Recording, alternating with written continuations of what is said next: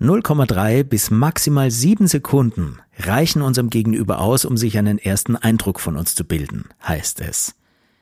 Aber wie verhält es sich denn mit unserem letzten Eindruck? Wie macht man denn einen guten letzten Eindruck?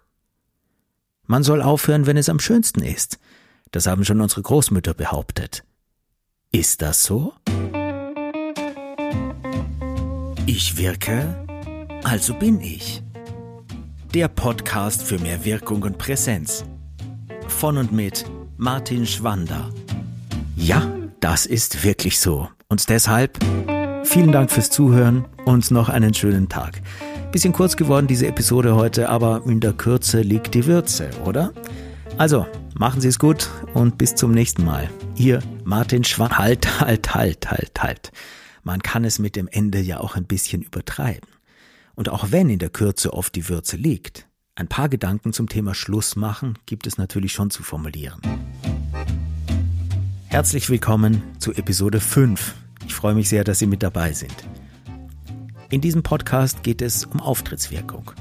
Und damit meine ich alle Arten von Auftritten. Jemand macht etwas, jemand schaut zu. Und wir untersuchen hier die Frage, wann ist das gut? Was macht Wirkung? Und vor allem, wie kann man wirkungsstark und authentisch präsentieren? Ich gehe dabei immer gerne von einem ganz analogen Setting aus. Ein echter Raum mit echten Menschen. Das ist gerade in Pandemiezeiten das, wonach wir uns alle so sehnen. Und mir ist das immer am liebsten, weil man da in einem echten Raum mit echten Menschen Atmosphäre viel besser gestalten kann als in der digitalen Kommunikation. Aber natürlich lässt sich vieles von dem, was wir hier besprechen, eins zu eins auch auf unsere digitalen Auftritte übertragen. Und egal, ob Sie Reden, Vorträge oder Präsentationen halten, was gesagt wird, ist das eine. Wie etwas wirkt, ist aber etwas völlig anderes. Ich komme vom Theater und ich unterstütze seit vielen Jahren Menschen bei der Gestaltung ihres wirkungsstarken und authentischen Auftritts. Sie können, wenn Sie möchten, gern mal auf meine Website schauen. Da finden Sie mehr darüber www.martinschwander.com. So, und heute geht es um das Schlussmachen, um den Abschluss Ihrer Präsentation. Wie geht es Ihnen denn damit? Sind Sie ein guter Schlussmacher oder eine gute Schlussmacherin? Oder neigen Sie dazu, sich manchmal etwas zu verzetteln und gerade wenn dann eh alles gut läuft, immer weiter und weiter zu machen, weil es halt gerade so schön ist und dann plätschert es so dahin und man findet gar keinen klaren Abschluss. Sollte es Ihnen auch so gehen, sind Sie auf jeden Fall in guter Gesellschaft. Und auch das kann natürlich passen, wenn die Atmosphäre stimmt, wenn die Stimmung grundsätzlich sehr gut ist und Sie das Vertrauen und die Sympathien Ihrer Zuhörer haben. Aus eigener Erfahrung weiß ich, dass ein gut gesetzter Schluss nicht nur das eigene Publikum begeistert und sich obendrein auch ziemlich gut anfühlt, sondern auch und vor allem, dass das, was sie vermitteln wollen, dann bei ihren Zuhörern ganz anders abgespeichert ist, eben weil es einen Rahmen bekommt. Einen guten Schluss macht oft aus, dass er für die Zuschauenden früher und unerwarteter kommt als gedacht. Und dass dann eher etwas übrig bleibt wie, ach, war's schon aus? Das ist aber schade, da hätte ich noch stundenlang zuhören können. Und umgekehrt, wenn man sich als Zuschauer die Frage stellt, wann denn endlich Schluss ist, vielleicht sogar mehrmals, dann stimmt was nicht. Mit der Gesamtdramaturgie oder mit der eigenen Präsenz oder der eigenen Performance und dann hilft ein guter Schluss auch nur begrenzt. Sie kennen vielleicht die Situation. Sie sitzen seit drei Stunden in einer Veranstaltung, also im Theater zum Beispiel oder in einem Meeting, und Sie schauen nach drei Stunden auf die Uhr und stellen fest, dass erst eine halbe Stunde vergangen ist. Zeit kann schon sehr unterschiedlich wahrgenommen werden. Wenn es keine gute Gesamtdramaturgie gibt, keine klare, wirkungsverstärkende Inszenierung und wenn die Erlebniskurve flach, die eigene Präsenz nicht so hundertprozentig und die eigene Performance auch nicht so richtig engagiert ist, dann wird so ein Ereignis für alle Beteiligten schnell zu einer Folter. Im Idealfall ist das Ende nämlich keine lang herbeigesehnte Erlösung. Dennoch ist es interessant, dass ein Ereignis retrospektiv im Nachhinein von uns anders bewertet wird, als wir es im Moment erleben. Ob wir etwas im Nachhinein als positiv oder negativ in Erinnerung behalten, hat mit der Länge des Ereignisses nämlich überhaupt nichts zu tun. Dazu gleich mehr. In der letzten Episode, das war die Episode 4, hat uns Michael Jackson anschaulich vorgemacht, wie man wirklich wirkungsvoll startet und wirklich wirkungsvoll endet. Und sein Start und sein Ende haben seinem Konzert einen Rahmen gegeben, der das Konzert in Erinnerung halten wird. Welche Songs er dann genau wann gespielt hat, das bleibt weniger in Erinnerung. Anfang und Ende aber auf jeden Fall. Und insofern macht es großen Sinn, Ihre Botschaft auch mit einem wirkungsvollen Anfang und einem wirkungsvollen Ende einzurahmen. Anhand von Michael Jacksons Konzertinszenierung haben wir in Episode 4 auch festgestellt, dass Anfang und Ende entscheidende Phasen unserer Präsentation sind und nebenbei in der Vorbereitung oft sehr zeitaufwendig vielleicht sogar am zeitaufwendigsten überhaupt. Und dass es von der Gestaltung dieser Phasen abhängt, ob und wie unser Inhalt beim Gegenüber ankommt. Und eben, wie unser Publikum unseren ganzen Auftritt in Erinnerung behält. Den Anfang können wir gut nutzen, um die volle Aufmerksamkeit und Neugier unserer Zuhörerinnen und Zuhörer zu gewinnen. Zum Beispiel mit etwas Überraschendem, etwas Unerwartetem mit großen Fragezeichen, die wir ganz bewusst in die Köpfe unserer Zuhörer streuen. Und das Ende? Ja, wozu brauchen wir denn ein gutes Ende? Und was genau ist ein gutes Ende?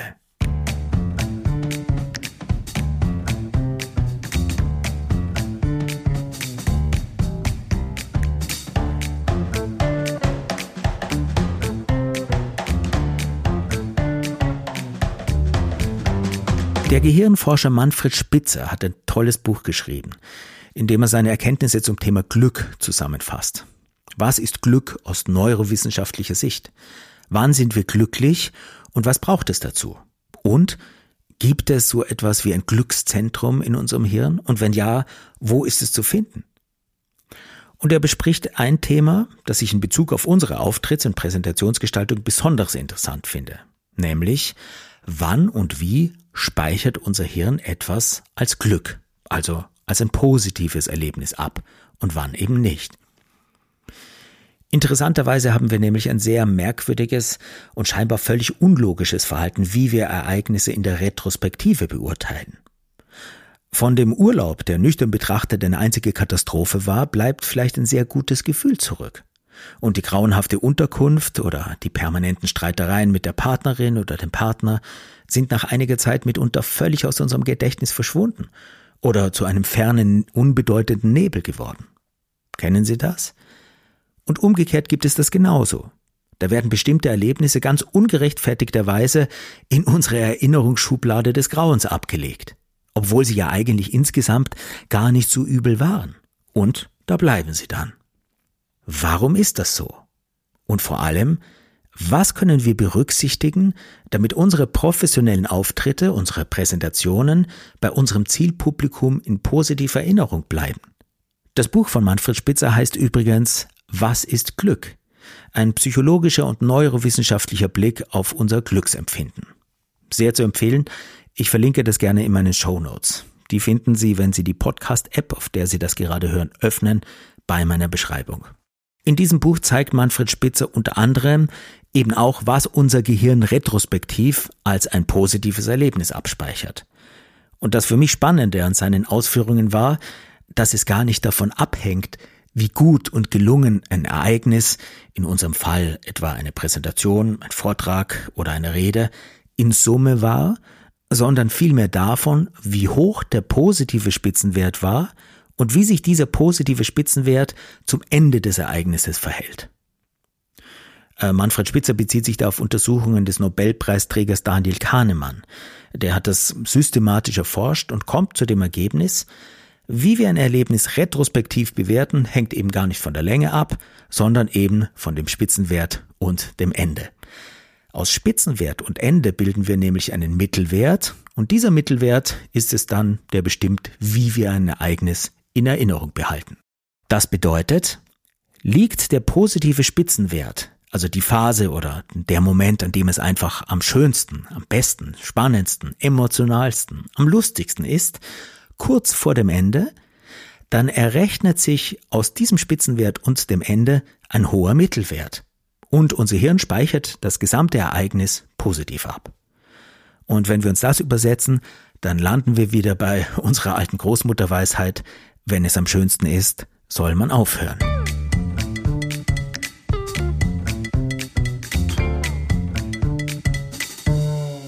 Ein praktisches Beispiel dazu. Zumindest, wenn uns nicht gerade eine Pandemie zur Einsiedelei zwingt. Eine Party.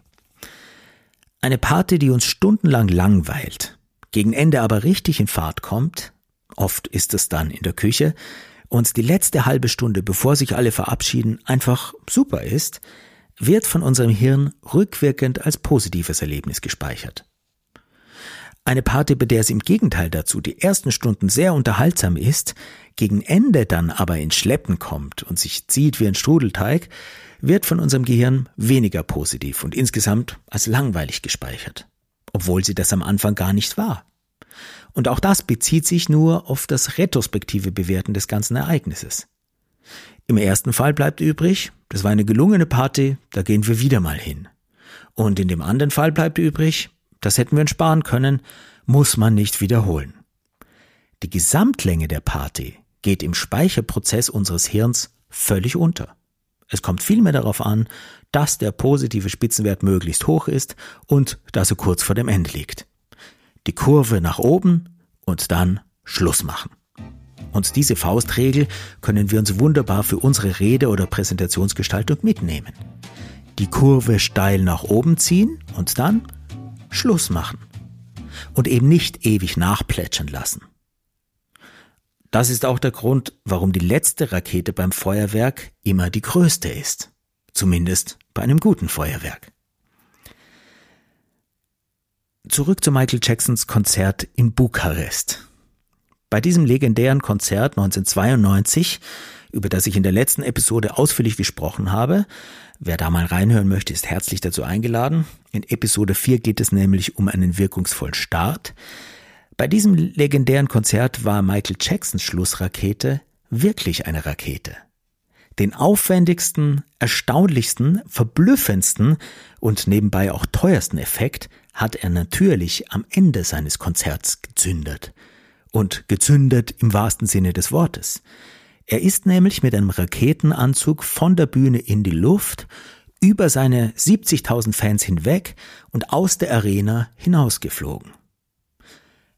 Genau genommen war das nicht er, sondern sein Stuntman. Für das Publikum war das aber so inszeniert, dass es eindeutig Michael Jackson war. Und die Menge hat ihm fassungslos nachgeschaut. Und dann, dann war Schluss. Nix mehr. Keine Zugabe. Aus. Und es braucht keinen Hirnforscher, um zu ahnen, wie dieses Konzert den Anwesenden in Erinnerung geblieben ist. Auch dank dieses spektakulären Endes. Und natürlich muss man berücksichtigen, dass bei einem Vollprofi wie Michael Jackson, einem King of Pop, die Erlebniskurve insgesamt, also über das ganze Konzert, ziemlich hoch war. Gegen Ende hat er sie mit seinem unfassbaren Abgang oder vielmehr Abflug aber noch einmal gewaltig nach oben gezogen und dann, dann hat er Schluss gemacht.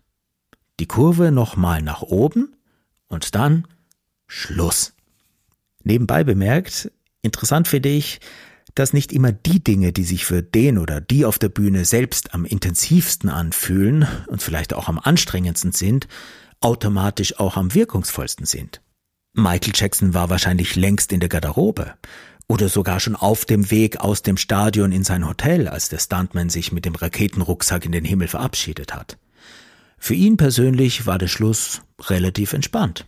Vielleicht stand er bereits eingeseift unter der Dusche, als das ganze Stadion in höchster Spannung war. Wirkung hat also nicht unbedingt mit persönlichem Kraftaufwand zu tun. Als junge Schauspielstudierende haben meine Kollegen und ich das oft verwechselt. Wir dachten, je lauter, je intensiver, exzentrischer, exzessiver wir uns über die Bühne wälzen, desto wirkungsvoller wären wir. Das ist gerade bei Schauspielern ein weit verbreiteter Irrtum, vor allem bei noch wenig Erfahrenen. Natürlich kann das auch mal kraftvoll sein, wenn jemand auf der Bühne auch physisch alles gibt und sich komplett verausgabt. Es muss halt passen. das, was sich für den Darsteller auf der Bühne so unglaublich intensiv anfühlt, kommt oft gar nicht so intensiv rüber. Das Thema Eigen- und Fremdwahrnehmung ist sehr spannend, vor allem auf der Bühne, weil sich da nochmal alles verdichtet und noch offensichtlicher wird. Aber das besprechen wir ein anderes Mal ausführlicher in einer anderen Episode.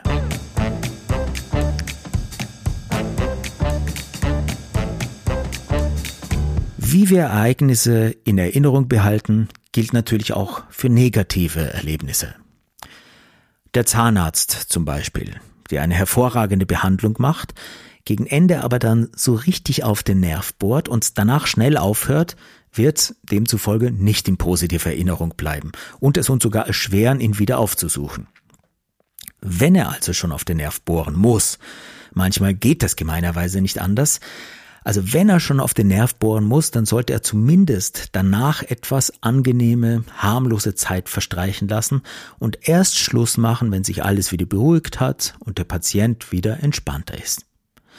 Er könnte zum Beispiel noch ein paar sanftere, vielleicht sogar angenehme Dinge machen, falls das bei einem Zahnarzt geht, die behandlungsmäßig gar nicht unbedingt notwendig sind. Ein bisschen spülen, ein paar Zähne polieren, dazu ein paar nette Worte wechseln und so weiter und einfach ein bisschen harmlose, sympathische Zeit vergehen lassen.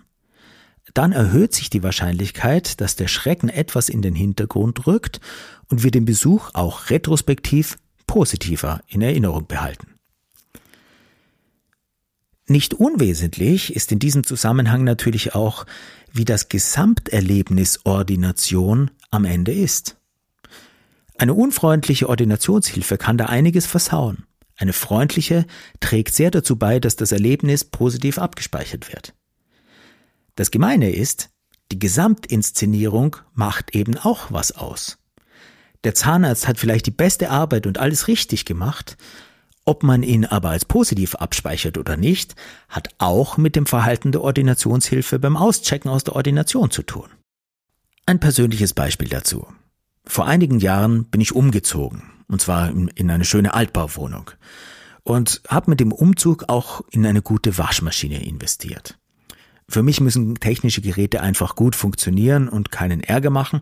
Und deshalb habe ich mich bei einem führenden Anbieter für ein sehr gutes, auch hochpreisiges Modell entschieden und mich auch entschieden, es mir liefern zu lassen. Die Beratung war hervorragend und auch die Präsentation des Produktes hat Vorfreude darauf gemacht. Bei dem Lieferservice war dann auch ein Anschlussservice inkludiert. Das war für mich sehr praktisch, weil man in so einem Umzug ja so und so schon genug um die Ohren hat und alles, was da zusätzlich Stress machen kann, am besten minimiert. Die Lieferung ist auch ziemlich schnell gekommen. Der Monteur allerdings, der war nicht so gut drauf und hatte auch kein Geheimnis draus gemacht. Er war fast vorwurfsvoll, dass er das Gerät zu mir in die Wohnung schleppen und anschließen musste. Das war mein bezahlter Service. Aber gnädigerweise hatte sie dann doch halbherzig an den richtigen Platz gestellt und angeschlossen. Er hat mir allerdings gesagt, es fehlt jetzt nur noch eine kleine Sicherheitsklemme, die den Abflussschlauch am richtigen Rohr in der Wand fixiert. Es sollte auch so gehen, hatte gemeint, ganz sicher wäre es aber nicht und ich sollte mir doch aus dem nächsten Baumarkt so eine Klemme holen, kostet nicht viel, einen Euro. Er hat jetzt halt keine dabei, seine letzte hat er beim vorigen Kunden gelassen. Und damit ist er verschwunden. Ich habe versucht, ihn daran zu erinnern, äh, während er seine Sachen gepackt hat und die Wohnung verlassen hat, dass ich auch einen Anschlussservice gebucht und bezahlt habe und dass der eben beinhaltet, dass die Maschine so angeschlossen wird, dass man nichts mehr tun und gleich mit der ersten Wäsche starten kann. Das hat ihn aber nicht beeindruckt. Was soll ich tun? Ich habe halt jetzt keine Klemme dabei und wegen einem lächerlichen Euro muss man jetzt wirklich keinen Stress machen. Und weg war er. Und mein gutes Gefühl dem Hersteller der Waschmaschine gegenüber auch. Soweit die Geschichte. Sie können sich vorstellen, dass mich das aufgeregt und empört hat. Jetzt extra noch einmal wegen so einer kleinen 1-Euro-Klemme in den nächsten Baumarkt fahren, wo ich mit dem Einzug doch alle Hände voll zu tun habe, oder doch einmal einen Waschgang probieren und riskieren, dass ich dann eine Überschwemmung in der neuen Wohnung habe. Was meinen Sie, wie dieser negative Spitzenwert dieses Kaufprozesses auf das Waschmaschinenunternehmen abgefärbt hat? Sehr. Ich war empört, dass man erstklassigen Service verspricht, das auch noch hochpreisig und dass man dann so stehen gelassen wird. Bei diesem Unternehmen habe ich das letzte Mal eingekauft, habe ich mir geschworen. Ich wusste damals nicht, dass der Montagemann gar nicht Teil des Unternehmens, sondern aus einem beauftragten Partnerunternehmen war und nichts mit dem Hersteller zu tun hatte. Wäre mir damals in der Situation aber auch egal gewesen. Ich habe die Lösung eines Problems gekauft, nämlich saubere Wäsche auf einfache Art und nicht ein neues Problem. Nach einigen Momenten des Ärgers habe ich dann, immer noch empört, bei der Servicenummer des Herstellers angerufen. Und alleine, dass die eine echte Telefonnummer für ihren Service anbieten und man mit echten Menschen sprechen kann, statt mit erbärmlichen KIs aneinander vorbei chatten zu müssen, hat mich schon ein bisschen optimistischer gestimmt. Wo kann man heute in so einem Fall mit echten Menschen telefonieren? Ich habe also dort angerufen und der Mann, den ich dann am Telefon hatte, hat einen neuen Spitzenwert ans Ende dieses Verkaufsprozesses gelegt. Diesmal einen sehr positiven, der mich wieder zu einem zufriedenen und sogar begeisterten Kunden gemacht hat. Was hat er getan? Er hat meines Erachtens perfekt reagiert. Er hat mich einfach schäumen lassen, hat mir nur zugestimmt und mir Verständnis für meinen Ärger gezeigt. Er hat überhaupt nicht argumentiert, warum das jetzt so gewesen ist und wieso das halt nicht anders ging und dass das eigentlich in der Verantwortung des Transportunternehmens und nicht an seinem Unternehmen liegt. Er hat einfach voll Empathie zugehört und dann war ich fertig mit meinem Monolog und hab alleine durch das verständnisvolle Zuhören etwas besänftigt, äh, dann das Bedürfnis gehabt, meinen Ärger etwas abzuschwächen und noch anzumerken, dass er selbst ja gar nichts dafür kann das hat er aber fast abgewimmelt und nochmal betont, wie recht ich doch habe und dass es ihm genauso ergehen würde und wie blöd das für mich in meiner Situation jetzt gewesen sein muss und dass ich ja etwas anderes gebucht hätte und natürlich davon ausgehen sollte, dass ich auch kriege, was ich kaufe, vor allem wenn man das ja versprochen hätte. Und vor allem, weil das ja auch den Werten seines Unternehmens entspricht. Er hat sich für meine Unannehmlichkeiten, für die er persönlich ja nichts konnte, entschuldigt. Und da er mir aus Logistikgründen nicht gleich einen Ersatzmann mit dem zugehörigen Teil vorbeischicken konnte, das hätte eine Woche gedauert, die wollte ich nicht warten, hat er mich gefragt, ob ich denn damit einverstanden wäre, wenn er mir denn zumindest augenblicklich das Geld für die Montage, weil die ja nicht stattgefunden hat, und als kleine Entschädigung für meinen Ärger auch noch das bezahlte Geld für den Transport zurücküberweisen könne. Dann hat er mich gefragt, ob ich denn telefonische technische Unterstützung bräuchte, um die richtige Klemme am richtigen Rohr richtig anzuschließen. Die habe ich nicht gebraucht. Ich musste mir also doch diese Klemme organisieren, war aber mit dem Unternehmen, das nichts dafür konnte, wieder völlig versöhnt. Und mehr noch, ich war sogar ein noch zufriedenerer Kunde. Ich wurde ernst genommen, angehört, und man hat sich mir gegenüber nicht nur verständnisvoll, sondern auch anständig gezeigt. Mir ist da der etwas altmodische, aber schöne Begriff des ehrbaren Kaufmanns in den Sinn gekommen. Das Unternehmen hat sich mir gegenüber als ehrbarer Kaufmann gezeigt und sich auch so verhalten. So kann eine gekonnte Reklamationsbehandlung sogar dazu beitragen, dass man vom zufriedenen Kunden zum Fan-Kunden wird. Es wurde ans Ende dieses durch eine lächerliche Kleinigkeit aus der Bahn geratenen Verkaufserlebnisses ein neuer positiver Spitzenwert gesetzt. Und der hat dazu beigetragen, dass ich den Prozess und das Unternehmen als sehr positiv abgespeichert habe. Mir hat dieses Erlebnis nicht nur deutlich gemacht, wie entscheidend das ist, was Manfred Spitzer und Daniel Kahnemann sagen, ein hoher Spitzenwert kurz vor dem Ende macht aus, wie wir etwas in Erinnerung behalten, mir hat dieses Erlebnis auch noch einmal gezeigt, wie wichtig der Blick auf die Gesamtinszenierung des eigenen Auftritts ist. Und wie wichtig es ist, über die nicht nur nachzudenken, sondern sie bewusst zu gestalten. Und wie entscheidend jede auch am Rande beteiligte Person am Gesamterlebnis mitwirkt. Also, soweit das im eigenen Einflussbereich liegt, sollte man nicht nur für die Gestaltung der eigenen Präsentation, sondern auch für den etwas weiteren Rahmen des Erlebnisses, das man mit seiner Rede oder seiner Präsentation schaffen möchte, Verantwortung übernehmen und ihn über seine persönliche Performance hinaus bewusst gestalten. Und das geht natürlich besonders gut, wenn das ganze am drumherum beteiligte Team inhaltlich in das Ganze involviert ist und mitarbeitet. Der Kellner, der am Ende eines wunderschönen Essens unfreundlich abserviert oder sich beim Bezahlvorgang komisch verhält, kann das Erlebnis, das die Küche geschaffen hat, kaputt machen.